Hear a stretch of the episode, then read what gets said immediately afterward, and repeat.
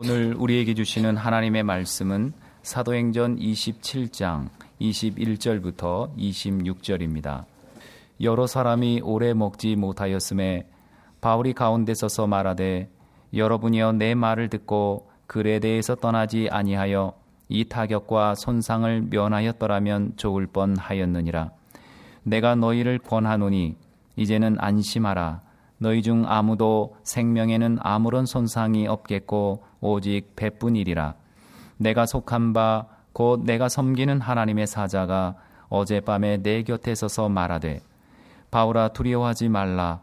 내가 가이사 앞에 서야 하겠고 또 하나님께서 너와 함께 항해하는 자를 다 내게 주셨다 하였으니 그러므로 여러분이여 안심하라. 나는 내게 말씀하신 그대로 되리라고 하나님을 믿노라. 그런즉 우리가 반드시 한 섬에 걸리리라 하더라. 아멘. 먼저 제 부실한 건강 탓에 지난 주일 강단에 서지 못한 것을 진심으로 죄송스럽게 생각합니다. 2013년에 전립선 암 수술을 받았던 저는 그 후속 조치로 방사선 치료와 호르몬 치료까지 받았습니다. 그 덕분에 말기암의 고비를 넘을 수 있었습니다. 그러나 얻는 것이 있으면 늘 잃는 것도 있는 법이지 않습니까? 31번의 방사선 치료와 25개월에 걸친 호르몬 치료 이후에 제 몸에는 예전에 없던 증상들이 나타나기 시작했습니다. 그 중에 하나가 제 양 눈 두덩이 속에 안검 황색종이라고 불리는 일종의 종양이 발생한 것입니다. 처음에는 대수롭지 않게 생각했는데 날이 갈수록 점점 커졌습니다. 그리고 눈을 뜨면 마치 납동기로 진 누르는 것 같아서 눈을 뜨고 있는 것 자체가 적잖은 고통이었습니다. 전문가는 그대로 두면 계속 더 커질 것이고 또 돌처럼 굳어질 위험이 있으므로 제거하는 것이 좋겠다고 했습니다.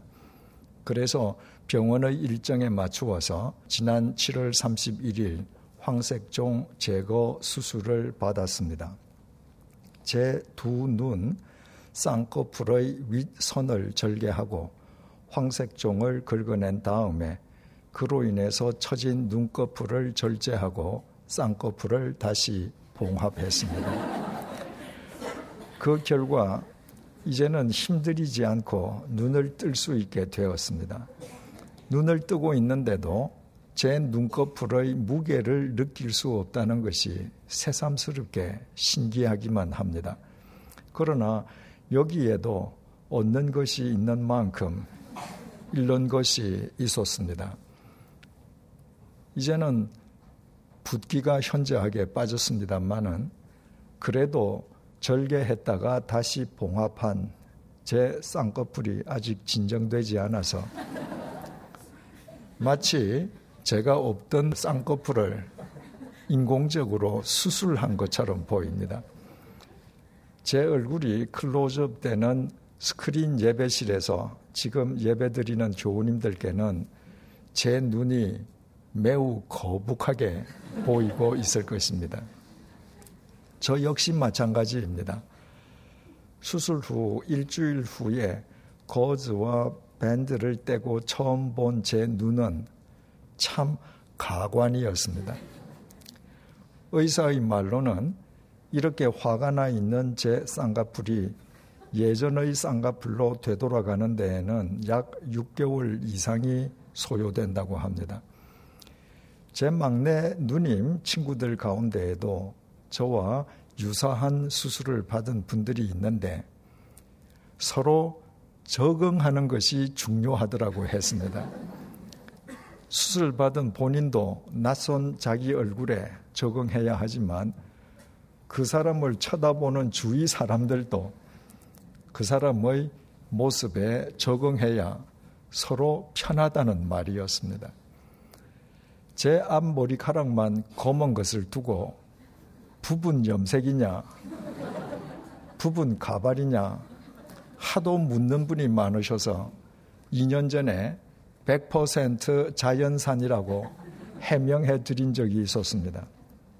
주일 예배 시간에 제 앞머리카락 색깔로 인해서 제가 전하려고 하는 메시지를 여러분들이 놓치지 않게 해드리기 위함이었습니다. 제 쌍꺼풀이 옛날로 되돌아갈 때까지 보시기에 거북하더라도 현재의 쌍꺼풀에 빨리 적응해 주시기를 바랍니다. 그래야 제 눈 때문에 제가 전하려는 메시지를 놓치시는 일이 없으실 것입니다. 알렉산드리아 배를 강타한 유라굴로 광풍은 한 번도 경험해 본 적이 없는 죽음의 광풍이었습니다. 그 배에 승선한 사람들은 배가 전복하지 않도록 자신들의 재산과 배의 중요한 기구들을 모두 바다 속에 내버려야 했습니다. 여러 날 동안 먹지도 마시지도 못했지만 죽음의 광풍이 잦아들 기미가 전혀 보이지 않자 그만 사람들의 마음 속에서 구원의 여망마저 사라져버리고 말았습니다. 모두 죽음의 절망에 삼킴 당해버린 것입니다. 그러나 사도 바울만은 그 죽음의 절망 속에서 일어섰습니다.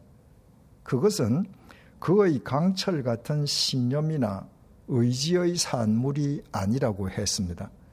바울에게 그것이 가능할 수 있었던 것은 그 죽음의 광풍 속에서도 하나님께서 당신의 사자를 통해 당신의 말씀으로 바울을 붙들어 주신 덕분이었습니다.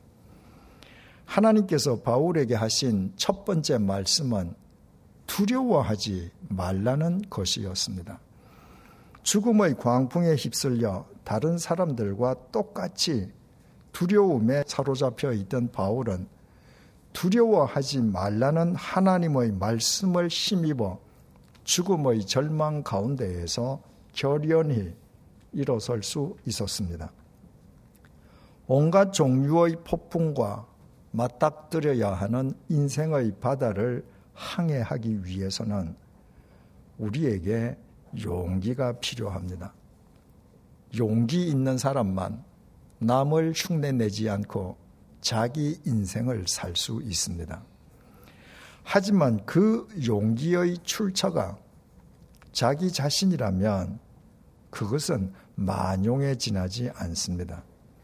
공동묘지에서 고작 한 줌의 흙으로 끝나버릴 인간에게 무슨 참된 용기가 있을 수 있겠습니까?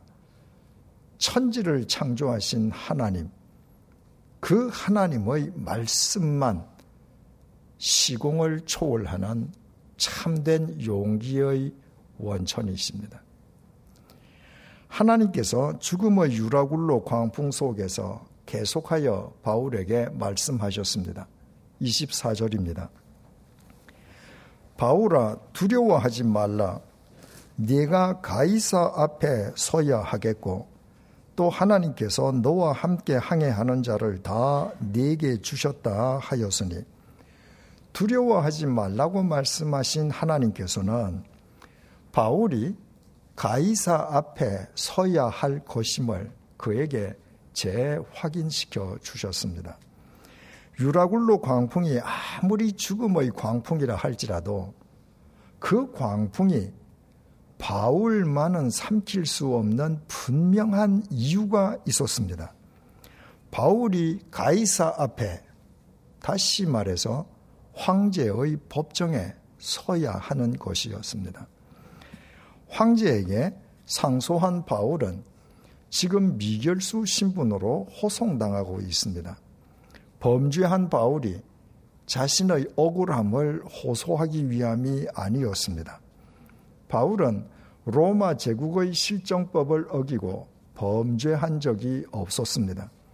그럼에도 바울이 황제에게 상소한 것은 바울을 황제의 법정에 세우시려는 하나님의 신비로운 섭리였습니다. 주님께서는 다메섹 도상에서 바울을 불러내시고 이 사람은 내 이름을 이방인과 임금들과 이스라엘 자손들에게 전하기 위하여 택한 나의 그릇이라고 천명하셨습니다. 이방인과 이스라엘 자손들 그리고 임금들이라면 남녀노소 빈부 귀천을 막론하고 이 세상 모든 사람을 일컫습니다. 바울은 이 세상 모든 사람에게 주님의 이름을 전하기 위해 주님께서 선택하신 주님의 그릇이었습니다. 바울은 베스도 총독이 아그리파 왕을 위해 개최한 청문회장에서 자신이 주님의 그릇이라는 말의 의미가 구체적으로 무엇을 뜻하는지 구체적으로 설명해 주었습니다. 사도행전 26장 13절에서 16절입니다.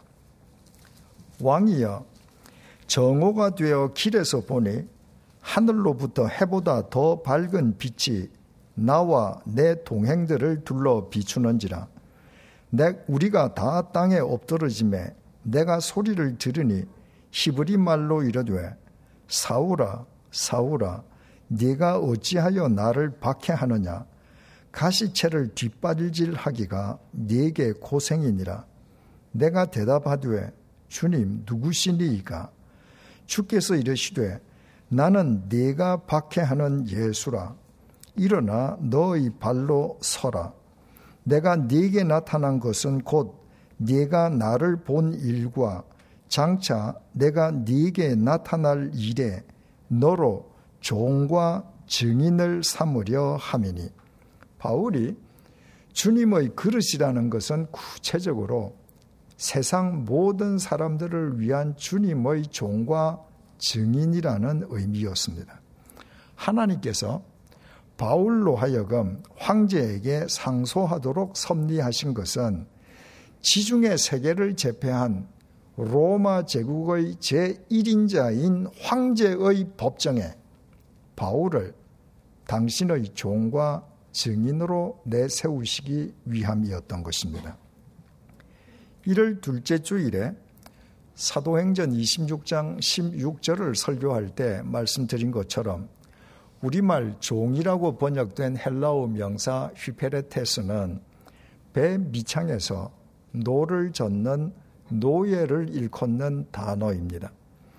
배 밑창에는 바깥을 내다볼 수 있는 창문이 없기에 ὑπηρέτης는 자신이 노를 젓는 배가 어느 방향으로 가는지 알지 못합니다. 그에게는 배와 관련해서 그 어떤 결정권도 주어지지 않습니다. 그는 단지 고수가 치는 북의 소리 속도에 맞추어 자신의 힘과 의지를 다해 노를 저을 뿐입니다.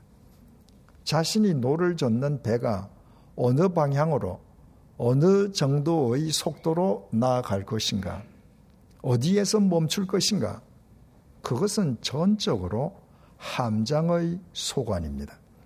바울은 그와 같은 주님의 휘페레테스로 부르심을 받았습니다. 또 우리말 증인이라 번역된 헬라어 명사 마르티스에서 순교자를 뜻하는 라틴어 마르티르가 유래했습니다. 참된 증인은 자신의 증언에 대해 자기 목숨을 거는 사람입니다. 자신이 알고 있는 진실을 위해 생명을 걸기는 커녕 왜곡하거나 거짓되게 전하는 사람은 위증인일 뿐 어떤 경우에도 참된 증인일 수 없습니다.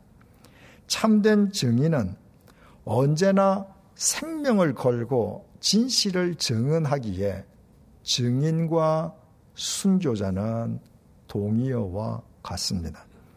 바울은 그렇게 이미 본 것과 앞으로 보게 될 것을 증언하기 위해서 자신의 생명을 걸어야 하는 주님의 마르티스로 부름받은 사람이었습니다.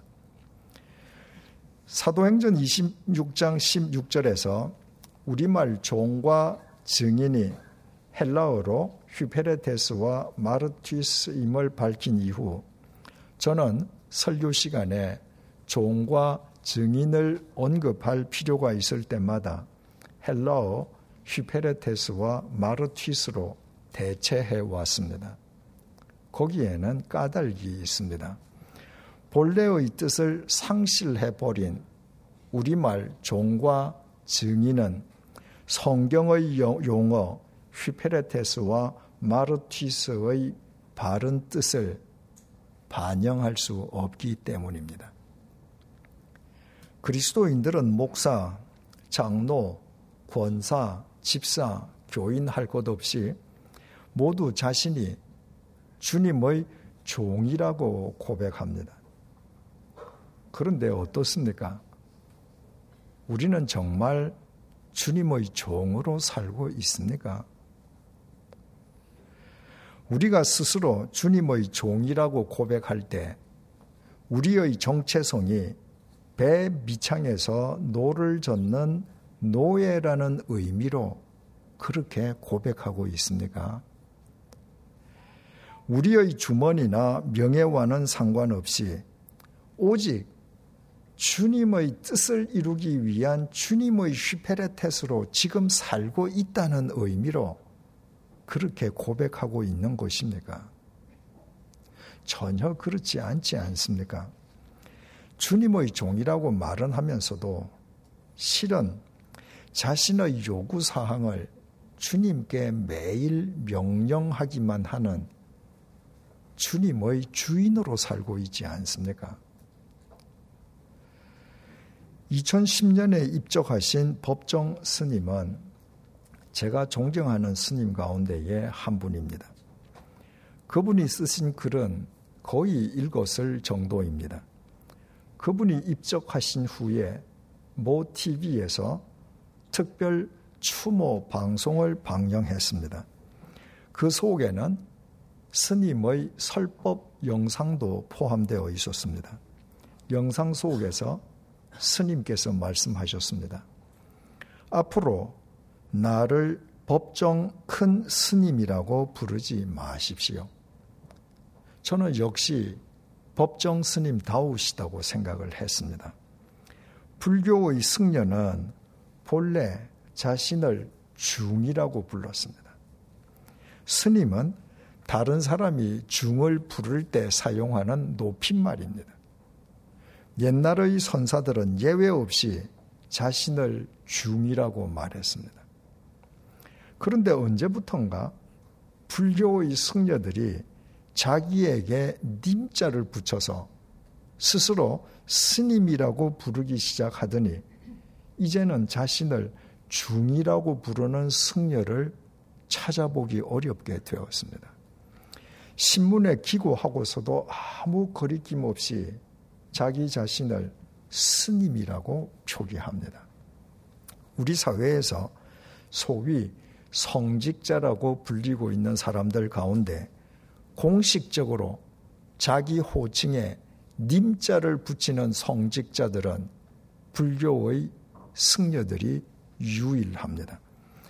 그래서 저는 법정 스님의 말씀을 들으면서 불교의 잘못된 호칭 문화를 교정하시려는 것으로 이해했습니다. 그러나 그 다음에 계속 이어진 법정 스님의 말씀에 저기 실망했습니다.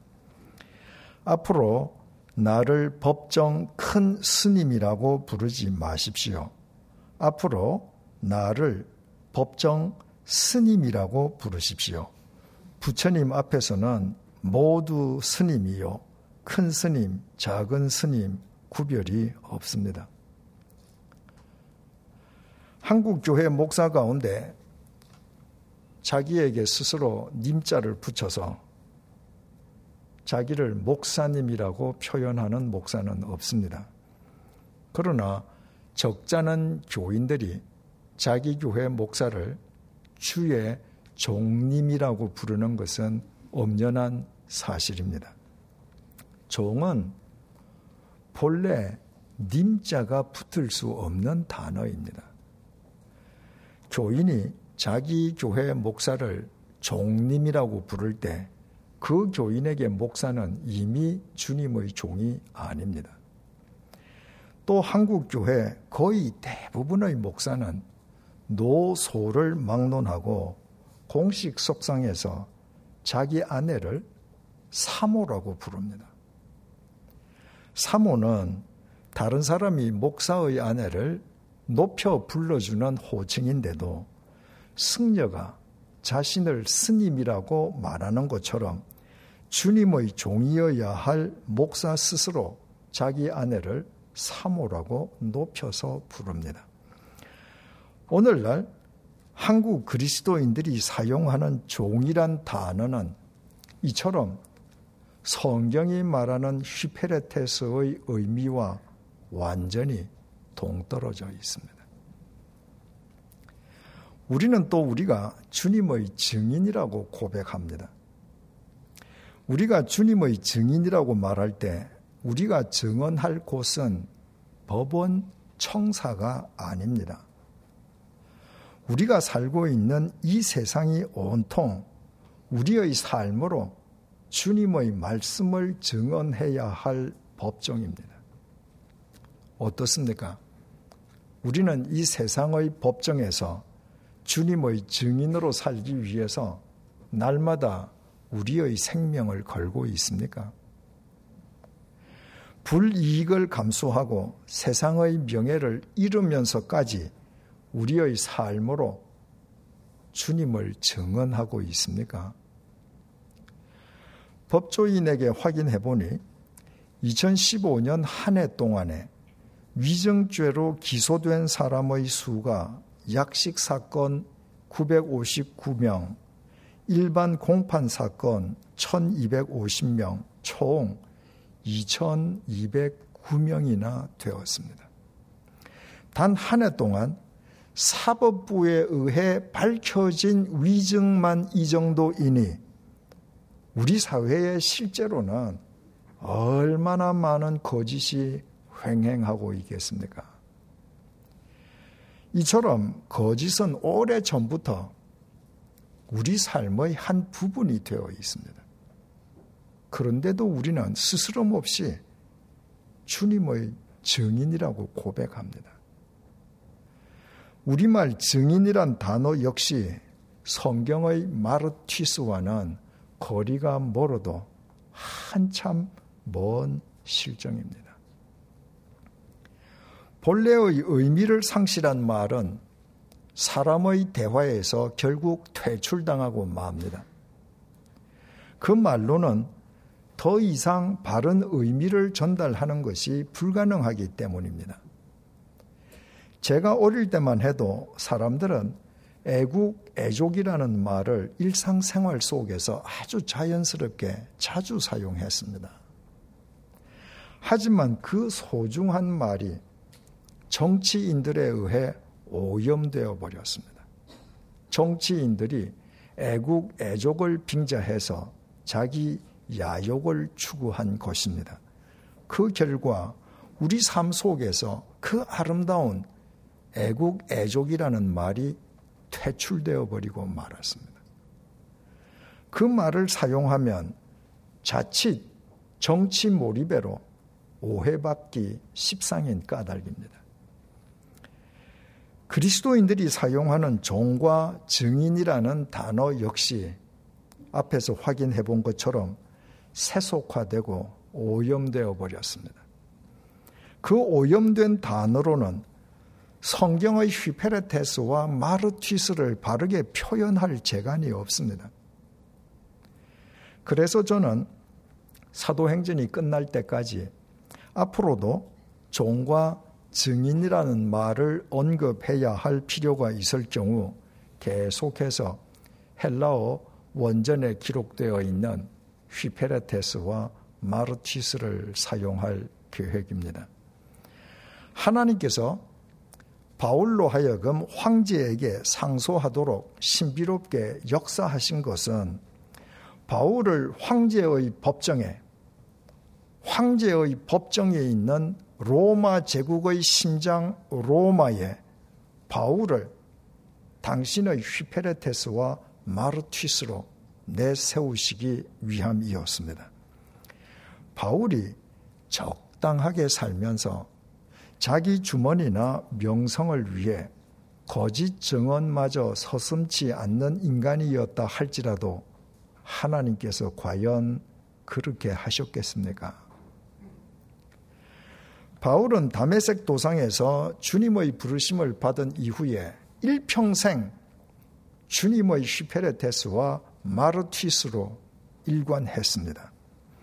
자신의 마음과 의지를 다해 주님의 말씀을 쫓았고 그 말씀의 슈페레테스와 마르티스로 살기 위해 자기 생명을 걸었습니다. 주님께서 자신의 죄값을 대신 치르시기 위해 십자가의 제물로 죽임 당하셨다가 3일 만에 죽음을 깨뜨리고 다시 살아나신 메시아이심을 확실히 알고 믿었기 때문입니다. 그런 바울이었기에 하나님께서 그를 황제의 법정에 당신의 휘페레테스와 마르티스로 세우시기 위해 그토록 신비롭게 역사하신 것은 당연한 귀결이었습니다. 그렇다면 하나님께서 당신의 소중한 휘페레테스와 마르티스인 바울이 황제의 법정이 있는 로마에 이르기까지 반드시 그의 여정을 책임져 주시지 않겠습니까?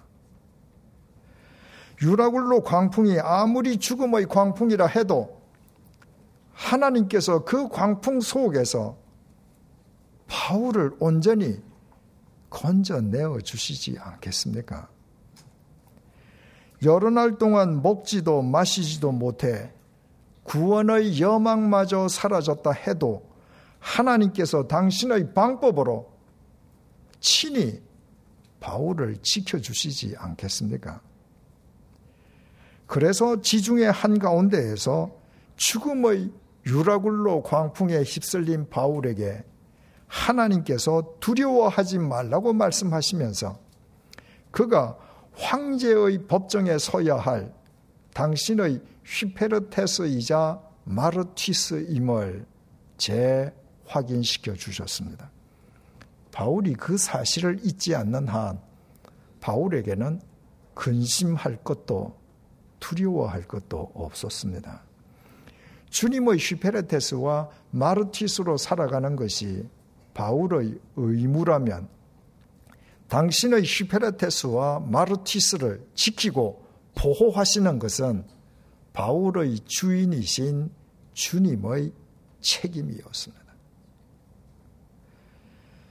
최근에 부산에 살고 있는 남성과 전화로 이야기를 나누었습니다.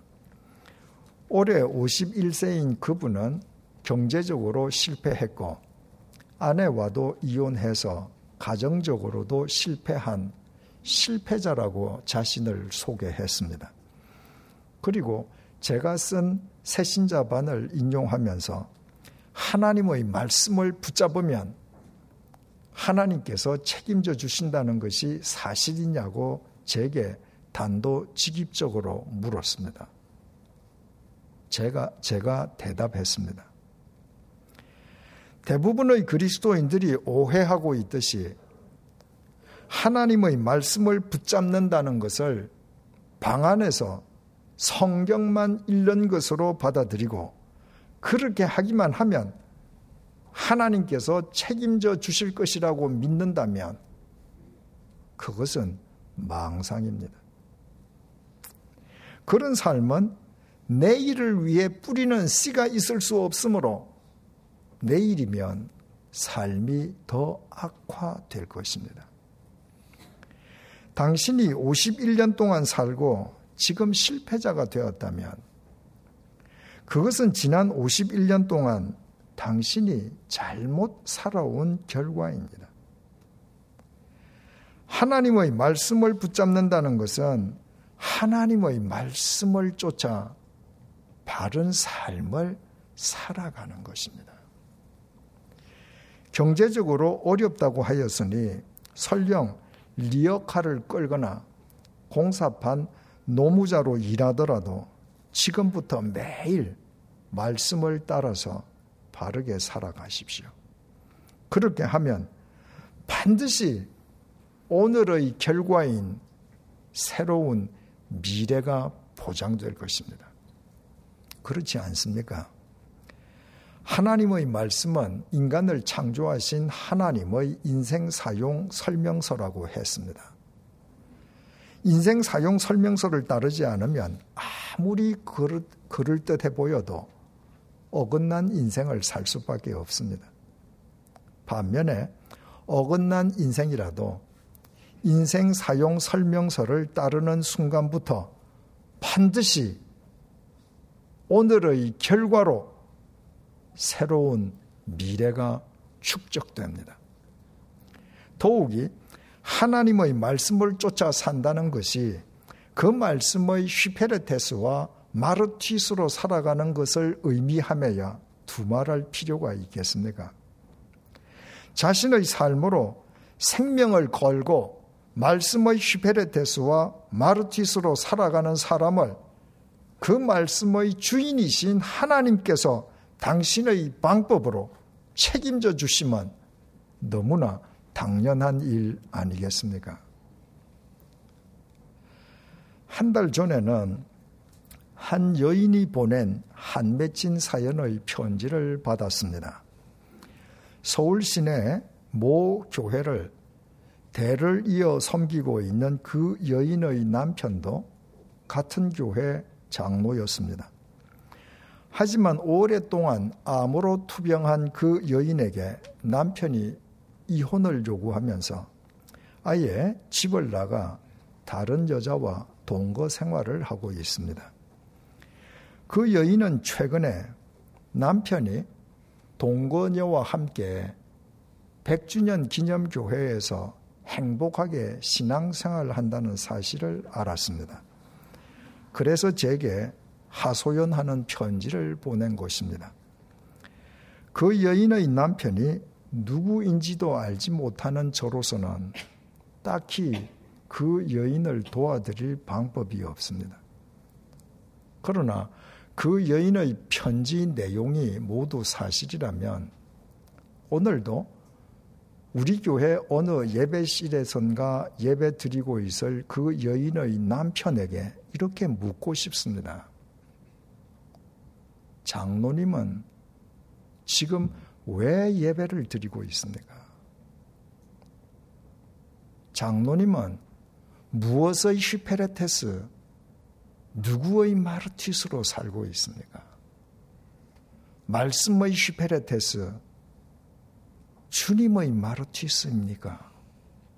아니면 자기 욕망의 휘페레테스요, 자기 자신의 마르티스입니까? 그러나 이것이 어떻게 그 여인의 남편에게만 국한된 이야기이겠습니까? 우리 각자는 어떻습니까? 지금 무엇의 히페르테스로 우리가 살아가고 있습니까? 우리의 언행은 우리 자신이 누구의 마르티스임을 스스로 입증하고 있습니까? 자기 욕망과 자기 욕정과 자기 이기심의 휘페레테스인 것은 아닙니까? 오직 자기를 드러내기 위한 자기 자신의 마르튀스로 살아가고 있는 것은 아닙니까? 그렇다면 우리는 언젠가 한순간에 우리를 덮칠 죽음의 유라굴로 광풍에 속수무책으로 삼킴당하고 말 것입니다. 솔로몬의 증언처럼 헛되고 헛되며 헛되고 헛되니 모든 것이 헛된 인생은 죽음의 밥일 뿐 죽음을 이길 능력도 힘도 없습니다. 우리 모두 말씀의 휘페레테스, 말씀의 마르티스로 살아가십시다. 우리가 말씀의 휘페레테스와 마르티스로 살아가는 한 죽음의 유라굴로 광풍 속에서도 우리에게는 반드시 새로운 미래가 보장될 것입니다. 우리가 우리의 생명을 건 그 말씀이 곧 죽음을 깨뜨리고 3일 만에 다시 살아나신 주님이시기 때문입니다. 기도하시겠습니다.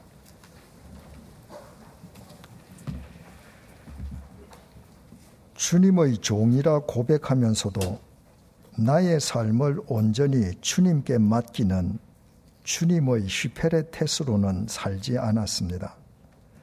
주님의 증인을 자처하면서도 나의 삶으로 주님의 말씀을 증언하기 위해 생명을 거는 주님의 마르티스로는 살지 않았습니다.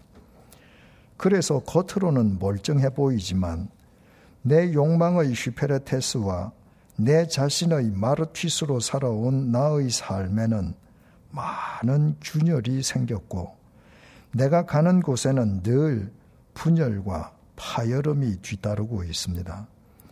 천하보다 귀한 인생을 이렇게 헛날려온 나의 어리석음과 무지를 용서해 주십시오. 이제부터 우리 모두 말씀의 휘페레테스와 주님의 마르티스로 살아갈 수 있도록 도와주십시오. 주님 안에서 어제와는 확연하게 구별된 새로운 미래를 누리게 해 주십시오. 주님의 휘페레테스와 마르티스로 살아가는 우리로 인해 우리와 함께 인생 바다를 항해하는 사람들이 절망의 광풍 속에서도 소망을 잃지 않게 해 주십시오. 이틀 후는 광복절입니다. 우리나라가 일제의 식민 통치에서 광복한 지 72년이 지났지만 안타깝게도 이 나라의 안보는 아직도 광복을 맞지 못했습니다. 북한의 노골적인 핵 위협, 미국과 중국의 갈등과 대립 속에서 우리나라가 할 수 있는 일이라곤 아무것도 없어 보입니다. 이 죽음의 유라굴로 광풍 속에서 우리의 안보를 책임져 줄 분은 오직 주님 한 분이십니다. 우리 사회 각계각층에 포진되어 있는 그리스도인들이 모두 주님의 투철한 휘페레테스와 마르티스로 살아가게 해 주십시오. 그리하여 주님의 휘페레테스와 마르티스인 바울이 타고 있는 알렉산드리아 배를 지켜주신 것처럼 주님의 휘페레테스와 마르티스로 살아가는 우리가 승선한 대한민국 호도 주님께서 친히 책임져 주시기를 간구드립니다. 이 모든 말씀 예수님의 이름으로 기도드립니다. 아멘.